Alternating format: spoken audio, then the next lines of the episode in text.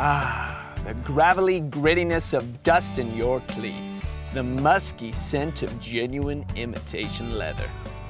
The heart pounding suspense of a late inning at bat. Good old baseball, America's pastime. It's all about two teams, four bases, nine players taking turns batting and catching and throwing this little white ball. Now, one of my favorite things about baseball is that no matter how bad things get, there's always hope, right? There's always next season. That's one of the main reasons I love reading my Bible is because it's full of stories about people just like me, people who have hope that one day things are going to get better. And one of the best stories about hope is in the book of Habakkuk, and that is where we're going to explore today. So let's see how many diamonds we can bring home. I'm Joel Everest, and this is Explore the Bible on location.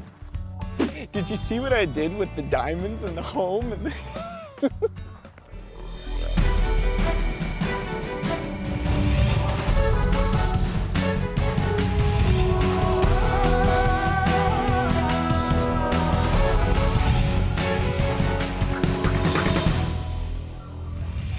it right here, put it right here. That's right, right here, right here. Oh, oh, oh. I got it. I got it.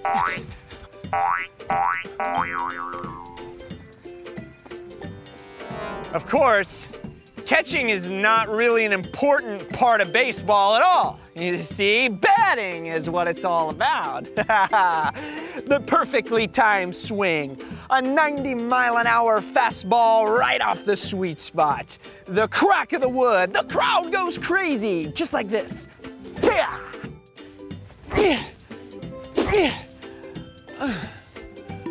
Obviously, I'm having a really bad season.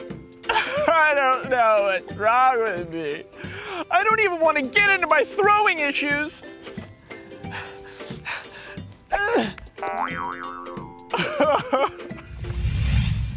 I hope you don't mind if I use baseball to help explain the book of Habakkuk. So, a baseball game always has two teams. In this case, the Israelites and the Babylonians. Let's call the Israelites the home team and the Babylonians the away team. The year is 605 BC, and the Babylonians have attacked God's people.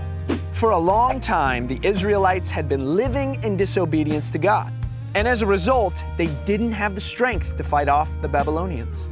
So, let's take a look at the scoreboard. Oh boy, the Israelites are really getting whipped. Coming out on the field is a star player. Habakkuk was a prophet. That means he would talk with God and then tell the people what God said. When God said that he was sending Babylon to conquer the home team, Habakkuk did just that. He and God had a talk. Because even though the Israelites had behaved very badly for the past few hundred years, Habakkuk didn't think they deserved to be defeated by the sinful Babylonians. So, he let God hear about it. yeah, you heard me right. He complained to God.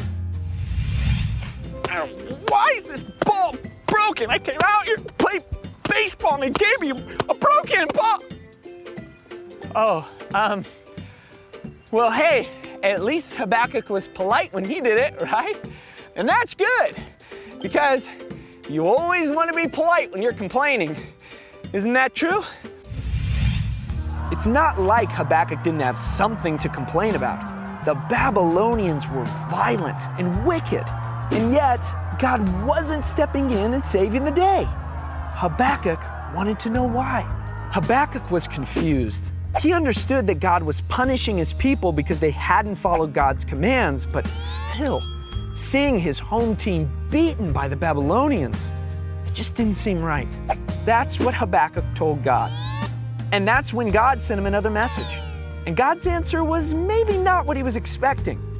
God told Habakkuk that allowing the Babylonians to conquer Judah was all a part of his master plan. Hey, that's all right, boys and girls. We got him right where we want him. It's only 47.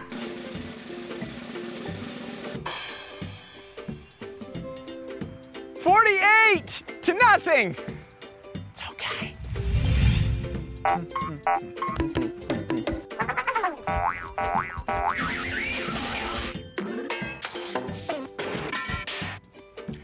Unlike what I just did, God did not tell Habakkuk to steal third or to bunt. In fact, the first thing he did was he told Habakkuk to write down their conversation, which is why we have the book of Habakkuk today. And secondly, God told Habakkuk to be patient and most importantly, to have faith. It's not over! We can do this!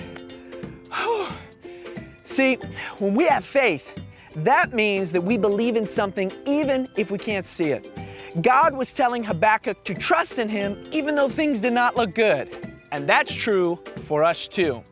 God wants us to trust him whether we're winning or we're losing.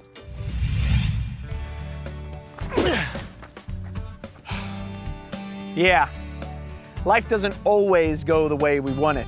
Sometimes it throws you, well, curveballs. But God is always good. And how do we know that? It's because He sent Jesus to pay the price for all the times you and I have sinned. It was Jesus who made a way for us to be part of God's family once again. And so it doesn't really matter that we're getting clobbered right this minute because God loves us no matter what and always wants what's best for us. And really, that's the truth we see when we dig into the book of Habakkuk. So I'm Joel Everest, and this is Explore the Bible on location.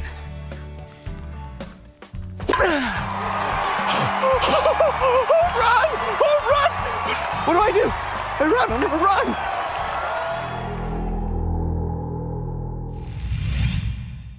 The Explore the Bible on Location Kids audio podcast is brought to you by Lifeway Kids. You can explore the Bible at your church every week with Explore the Bible Sunday School resources. Find out more at goexplorethebible.com. Until next time, go explore your Bible.